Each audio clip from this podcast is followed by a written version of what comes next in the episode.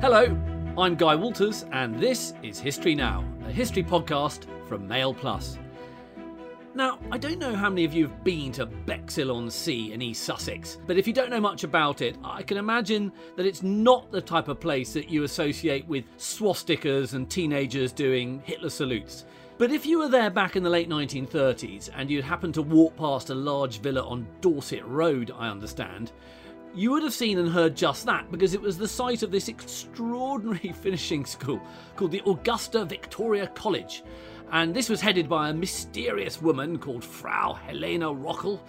And it was there that she educated a group of young German girls and women whose parents and godparents were members of the Nazi elite, and they included people like Himmler and von Ribbentrop. Now, I'd never heard of this place before, and it's really bizarre to think of these young German women, you know, the scions of all these sort of kind of Nazi leaders, um, and, and sort of Prussian aristocrats, they weren't all Nazis, um, being educated in this kind of, you know, what's traditionally called a sleepy British seaside town. And, and it's even more extraordinary when you look at a, a, a, at a picture of the school's crest, which is on the girls' blazers, which even features a Union Jack and a swastika. And obviously, I'm amazed that no one's yet made a film about it, but they have, and it's called Six Minutes to Midnight. And it's coming out quite soon. It's starring Judi Dench and Eddie Izzard. And I've looked at the trailer, and it's fair to say I think the producers have taken the story of the college and let's just be kind and say they somewhat run with the ball. But anyway, it doesn't matter because it gives me a really good excuse to talk about one of my favourite topics, one of my favourite people. The topics are the links between Britain and Nazi Germany before the war, because there are a whole plethora of societies and, and somewhat shifty individuals who are doing their best to stay friends with Nazi Germany, all the way right up to the outbreak of war. Now, some of these people are understandably pretty keen on, on peace, so fair enough, and there were others who were downright fascists and, and fellow travellers. So, to discuss this, I'm joined by the excellent Adrian Weale, who, full disclosure, must say is a great mate of mine, but he's also an equally great historian, journalist, soldier, even, and he's written extensively on this topic, not least his brilliant book Renegades, uh, which was a groundbreaking history of the British and Commonwealth citizens who joined the Waffen SS during the Second World War, a book I urge you all to read. And in fact, it even inspired my first novel, The Traitor. So I- I've got a lot to thank and probably even to blame Adrian for. But anyway, in the meantime, Adrian, thanks so much for coming along. Delighted to be here, Guy. Excellent. And now, have you seen the trailer for this film? Had, had you heard of of the Augusta Victoria College in Bexhill on Sea? No, I hadn't, and uh, yeah, I've seen the I've seen the trailer. It looks as if it's going to be, as you say, they've run with the ball a bit. They've taken a few liberties with the story uh, and turned it into a into a sort of a spy story. But uh, but I'm I can't wait to see the film actually because uh, you know it's got a it's got a pretty stellar cast and uh, it looks quite interesting. You know, I was sort of well aware of the fact that there were Germans who you know educated their children in Britain um, before the war. Where did Ribbentrop's son go? So uh, Rudolf von Ribbentrop, uh, son of the German foreign minister and at one point uh, ambassador to to Britain, was at Westminster School. So I think he's probably the only senior Waffen SS officer and Knight's Cross winner to have been educated at uh, Westminster. yeah, I think you're probably right. But you know there there were others. So uh, Richard Walther Darré, who was uh, if you like, the chief ideologist for the SS and was also an agriculture minister in the Nazi government. Uh, he went to King's College School, Wimbledon. Uh, and so, you know, there were a few of these people around in Britain in the pre war period. I mean, the, the, the, Nazis from, from memory, they were they, they were rather obsessed by the British public school system, weren't they? I seem, seem to remember Airey Neave in one of his memoirs, uh, we've spoken about him on the podcast before, but it was talked about how I think that, that Himmler was obsessed with Etonians and thought they were sort of soft but cunning. he's probably he's pro- pro- probably right. I, I, full disclosure, I may have been there. And um, it, it's uh, but do you think there was a sort of what? What do you think was the fascination of the public school system for people like Himmler or or, or, or the Nazis? Well, I think it comes down to uh, to the British Empire really, and and particularly India. And the Nazis were fascinated by how Britain was able to control this vast territory, India, with you know essentially a few thousand British people there in the sort of Nazi conception of race. Clearly, you know, white people were superior to brown people, uh, mm. and so so there there's an assumption that they will be able to uh, to exert control. But uh, there was this fascination that you know there were however many thousand members of the British Raj, but that they were controlling this territory with millions and millions of uh, of Indians without too much difficulty. So I guess that someone like Hitler or Himmler would have looked and said, well, you know, what what gave us the ability to do it, and presumably he would have looked at how we were, you know, educating our, our young men specifically, I suppose. Yeah, I mean, it's it's very much the idea that uh, that Waterloo was won on the playing fields of Eton. I mean, we keep going back there, indeed. but um, yeah, so Waterloo is one of the playing fields of Eton. India is controlled by people who've come up through the British public school system, uh, and Actually, an interesting sort of corollary of this was that within the Waffen SS officer schools that were, were, established in the 1930s, they played cricket because uh, cricket was seen as you know, this sort of mystical ritual that uh, that British public schoolboys went through, which somehow fitted them for colonial rule. And so, I find uh, that absolutely extraordinary. The SS playing cricket. I mean, I yeah, I... absolutely. I mean, you know, I would love to see. I, I don't know if they had the sort of uh, you know the lovely cable knit uh, cricket sweaters with the SS runes on it or anything like that. But uh, but it would be fascinating to see. Oh, I just it, it, I suppose that this is. Uh, I mean, there were there were you know some genuine. Uh, links, of course, in, in the royals, of course, who was of massively German ancestry, but there were, of course, you know, there, there was a lot of sort of high society links, weren't there, between Britain and Nazi Germany? And, and, you know, certainly I've written about the Berlin Olympics, and that was a kind of festival of Anglo Nazi German get togethers. But there, there, there were a lot of links, weren't there, between the sort of British ruling classes and Germany? Yes, there were, and obviously there there are the sort of high-profile people like Unity Mitford and uh, so on. But you know, at all levels of society, there was there was a sort of certain amount of mutual admiration between Britain and Germany partly through sort of, uh, I suppose, shared history. You know, uh, we were on the same side in the Napoleonic Wars and, and things of that sort. Uh, and then also, I think Nazism, fascism in general, but Nazism in particular, uh, offered, uh, you know, it seemed to be an alternative to to the rather sort of muddly British way of doing things, and and that was attractive to a lot of people in in Britain. The, the idea that you could you could order society. I mean, this is before before the the real horrors of Nazism were, were fully understood. But uh, but there was this idea that you know you could make the trains run on time. Everything was sort of clean. There were young, fit, enthusiastic boys everywhere, and this was kind of reflected in the 1930s. That um, lots of young British women, for example, would go to uh, to places you know the towns in the Rhineland and Munich and so on to go to finishing schools there. So so it was a two way process. It's almost like a kind of expression of soft power, isn't it? You know, you, you if you end up sort of being inculcated with British values or the other way around with German values, then you're going to be kind of more sympathetic to that regime or that country, aren't you? Yeah, I think that's right. And you know, one of the things when I was researching my book about the Brits who sort of fought for, for Nazi Germany in the war, quite a few of them were people who had been there as part of cultural exchanges, or they you know they'd gone to teach English at uh, language schools and things of that sort. And you know it was because they had this this sort of affection for Germany. And they they had this, I suppose, a sort of slightly idealized vision of what of what it was like.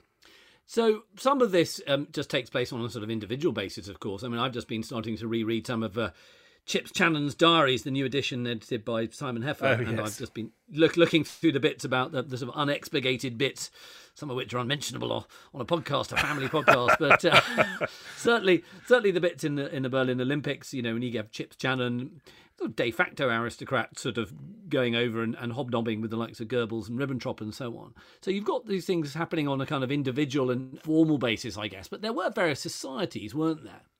Yes, there were. So I think in the period before the Nazis came to power, so up to 1933, there were various sort of cultural groups, which I think tended to sort of wither away once the Nazis had taken power, but new ones appeared to take their place.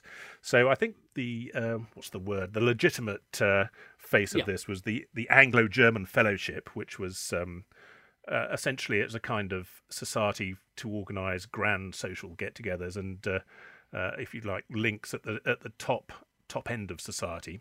So lots of um, politicians, mostly Tories, but some some Labour and Liberal politicians as well, joined this. It was sponsored partly by the German Foreign Office as well. So if a sort of top level visitor came to uh, to London, the Anglo-German Fellowship would hold a big dinner. So they had people like Rudolf Hess, von Ribbentrop, General von Blomberg when he was the uh, the head of the German army. Uh, came to a big dinner, and, uh, So and all that these was the people set of- foot in Britain as part. I mean, that's what people sort of generally Yes, forget. I mean, people there know are- about Ribbentrop. Yeah, yeah. So Ribbentrop was Ribbentrop was in London for, for more than a year, I think, as the uh, as the German ambassador. There are some well known photographs of uh, General von Blomberg in his Wehrmacht uniform, turning up at Croydon Airport, I think it was, and uh, inspecting a guard of honour of British soldiers. Uh, so, you know, they, these people all came over, uh, and no particularly good reason why they shouldn't at that time. We were at peace. No, I mean, I suppose I've gone to speak at the Bristol Anglo German Society, and that society existed for many years, but, you know, that that's just there to foster good relationships between the UK and Germany and for sort of you know German enthusiasts to talk about German history and so on. And that seems to me, you know, it strikes me as being on that sort of level. But weren't there other societies that probably were more seduced by fascism than than, than they might have been. Wasn't there the link? Wasn't that? Uh, yeah. So there were there were several groups. I mean, um, this sort of goes to the rise of fascism in in Britain. Uh, yeah. which was never a big movement, but but it was certainly inspired in part at least by the Nazis, and so a number of yeah, pretty unsavory individuals who were involved with fascism or with extreme anti-Semitism in the UK were involved in groups which were sort of semi-conspiratorial, I suppose, and and actually to the extent that they attracted the attention of MI5, uh, who infiltrated them and saw them as a threat to security. Uh, so I mean, I so, suppose the most so, notorious of those was the Right Club, wasn't it? Yeah, so the Right Club. This was um, a group set up by uh, a Conservative MP, actually, funnily enough, Archibald Maule Ramsay, another old Etonian, um, who was MP for Peebles in Scotland not, I think, the sharpest knife in the drawer. He was at Eton, went to Sandhurst, commissioned in the Coldstream Guards immediately before the First World War, uh, and then uh, he was he suffered a severe head wound at some point, and so was unable to uh, continue fighting. But he became interested in Conservative politics after the war. Eventually, got himself elected as MP in Peebles, uh, back in the day when most Scottish MPs were Tories. But he was a strange man, sort of. I think became rather obsessed about the connection between Jews and communism, which I think many prominent communists of the 1920s and 30s, particularly in Russia, uh, were Jewish. So uh, people like Trotsky and uh, yeah. Kamenev, uh, Zinoviev, I think was Jewish as well. Uh, so quite a number of leading communists were Jewish. And conspiracy minded people put two and two together, made about eight. Yeah. So linked um, communism with, with the Jews uh, and saw it as a sort of conspiracy. Ramsay was one of these guys. He was also a sort of fundamentalist Christian in some some ways, uh, and he was uh, very exercised by the Spanish Civil War, where he believed that uh, Jewish communists were uh, conspiring to um, to sort of overthrow the Catholic Church and uh, whatever in Spain and so he set up well he set up the right club in 1939 as a kind of conspiratorial pro-nazi group linking up a number of uh, of fascists national socialists uh, and other fellow travelers they weren't necessarily doing anything to harm british interests at the time but they were they were keen to uh, bring about peace between uh, between britain and germany or prevent prevent the sort of fall into war and they, they had linked with nazi germany yes Yes, they did. Yeah. So, uh, so yeah. a number of them, I think, probably more social than um, official, but certainly they were connected with Nazi Germany. They most of the people who were involved in it had spent time in Nazi Germany. Uh, or would have liked to. I mean, William Joyce, for example, was a member of, of the Right Club. He was a member of the Link. William Joyce, who of course uh, becomes Lord Haw. So yeah, who becomes Lord Haw Haw, indeed. And uh, uh, another chap, John Beckett, who uh, had been William Joyce's partner in setting up the National Socialist League in Britain, a former Labour MP, in fact, uh, was involved. And lots of the sort of more fringe anti Semitic people within British fascism were, were involved in these, uh, in these groups which were, as I mentioned, under intense surveillance by by MI5. Yes, well, I mean, of course, you, I know you have, and I've, I've certainly looked at a lot of the files, and I've also looked at the uh, the membership register of the Right Club, which is held by the Wiener Library. Uh, yes. Was it the infamous Red Red Book? Yes. And it's a list of seriously, seriously shifty people, uh, that some yeah. of whom you've mentioned, but also there's this extraordinary words to a hymn to be sung to land of hope and glory, land of dope and Jewry. Um, yeah, and, and, and, the last line talking about we'll give them the rope to hang them yet.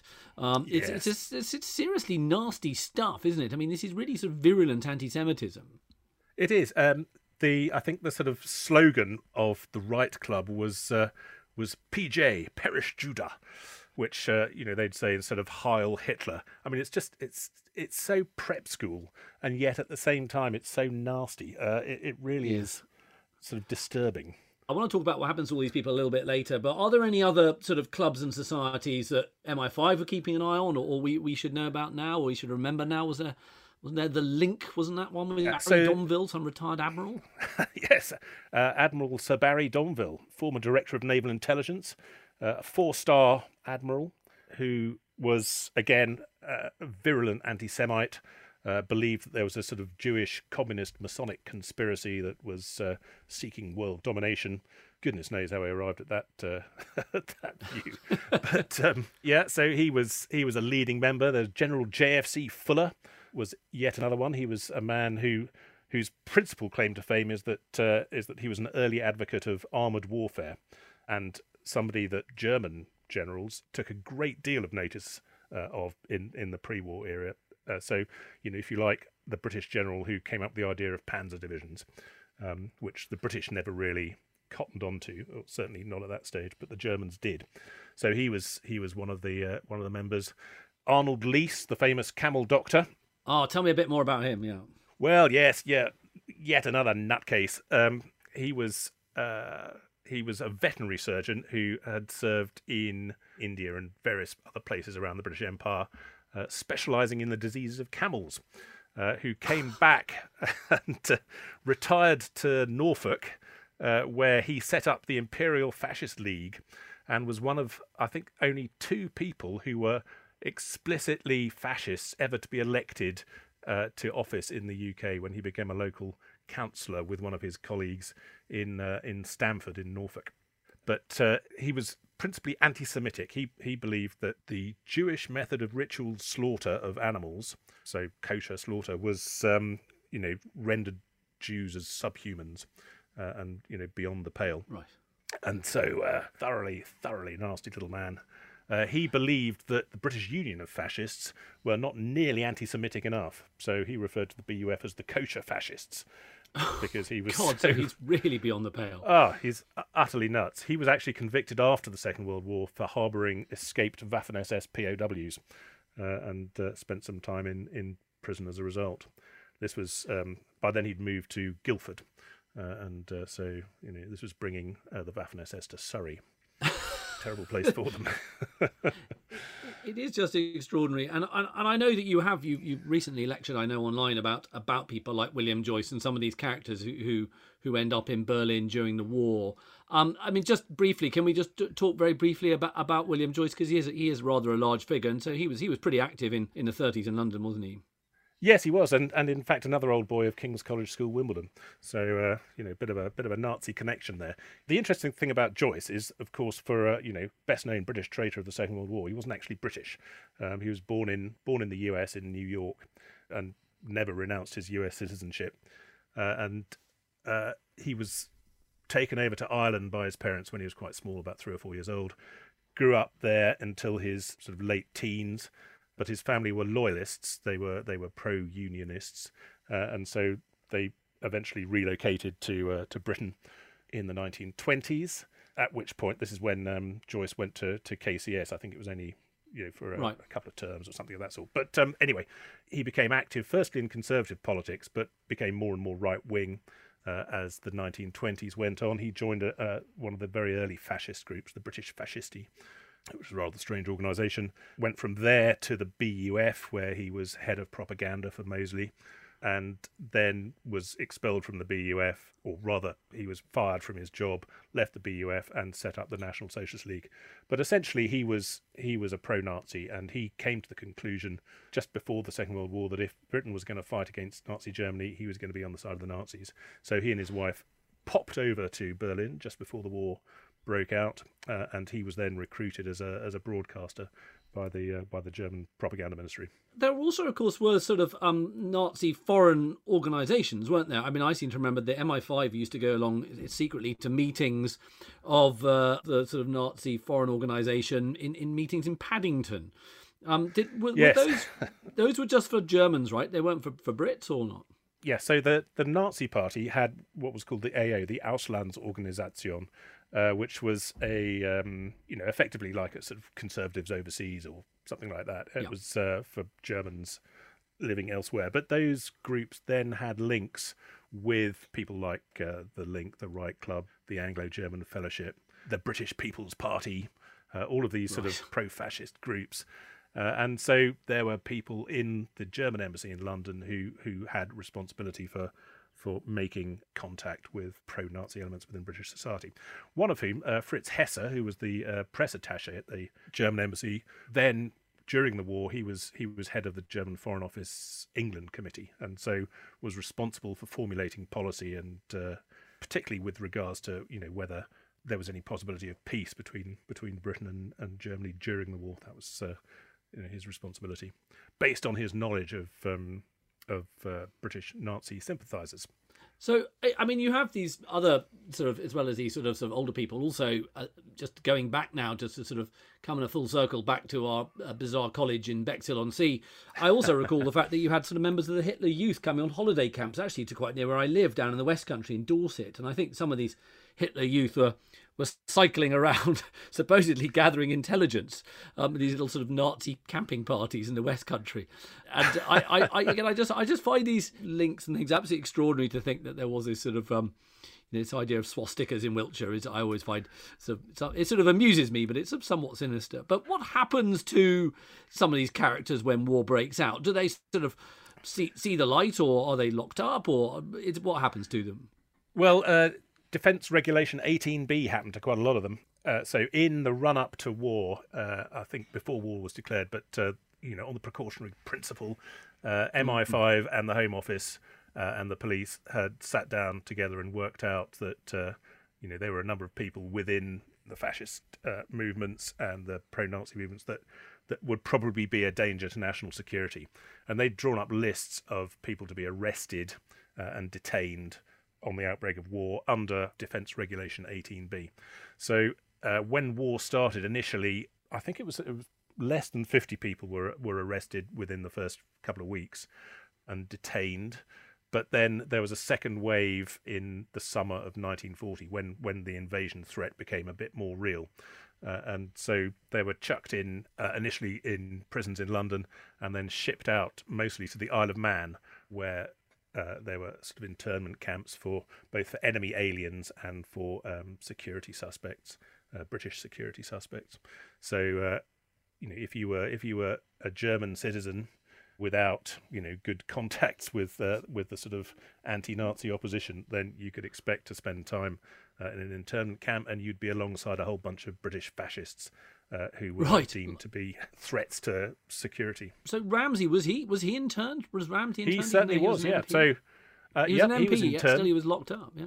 Absolutely right. Yeah. So he was interned. Domvile was interned, but uh, quite a number of of sort of leading politicians and uh, a number of uh, members of the peerage who who were Nazi sympathisers. By and large, they weren't locked away. So uh, so the Duke of Bedford uh, was um, was a very pro-Nazi individual, rather strange man. He was he managed to get away with it, and a bunch of other members of the House of Lords uh, also just about uh, got away with it. Although they were all placed on security suspect lists and uh, and were kept kept away from anything sensitive. Uh, but Mosley spent four years in um, detention during the war, along with his wife, mostly in Holloway Prison. Um, and uh, you know, quite a few of the others uh, were detained up until 1944, effectively. And then just to end up after the war, do most of these people then did just sort of live out in obscurity? I guess. I hope. Yeah, so there were attempts to restart uh, fascist groups in, in the UK, and and they they sort of dribbled on for a bit. But any attraction, I think, that fascism or Nazism had for the ordinary British person effectively disappeared in uh, places like Belsen and Auschwitz Yes. uh, and the fact that we had just fought, you know, a horrendously bitter war for six years uh, against against this philosophy, and uh, you know, it was uh, it it never really had a chance of of revival. I think it's worth looking at the fact that uh, probably at its peak, the British Union of Fascists had about thirty thousand thirty to forty thousand members.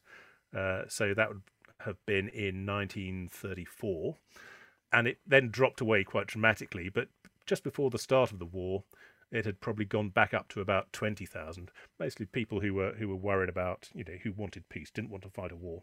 Since then, I don't think any sort of avowedly extreme right party in the UK has had a membership of more than about 10,000. And that was um, uh, the uh, British National Party, whenever it was, about 10 years ago, when uh, they had a bit of electoral success uh, under Nick Griffin. But, but other than that, the, the, extreme right has always been on the, on the fringes of, uh, of politics. And, you know, if you think um, the National Front maybe had 1500 to 2000 members at its absolute peak you know these these these things are, are right out there on the edge yeah, they're, they're marginal, and it's and it's probably just as well. Well, Adrian, I know yes. that you and I could, could talk about this for, for hours on end, but but I, am afraid I'm going to have to wrap it up now. But that's it for today. Adrian, thank you so much. Now, if you want to buy uh, Adrian's books, you can easily find him online. I sorely recommend Renegades. Do have a look for that. And if you enjoyed the podcast, and I hope you did, then please subscribe to us and leave a, a nice review on Apple Podcasts, Google, or Spotify. And of course, you can catch up with us on Twitter at Mail Plus, and you can catch up with me at Guy Walters. In the meantime, thank you very much.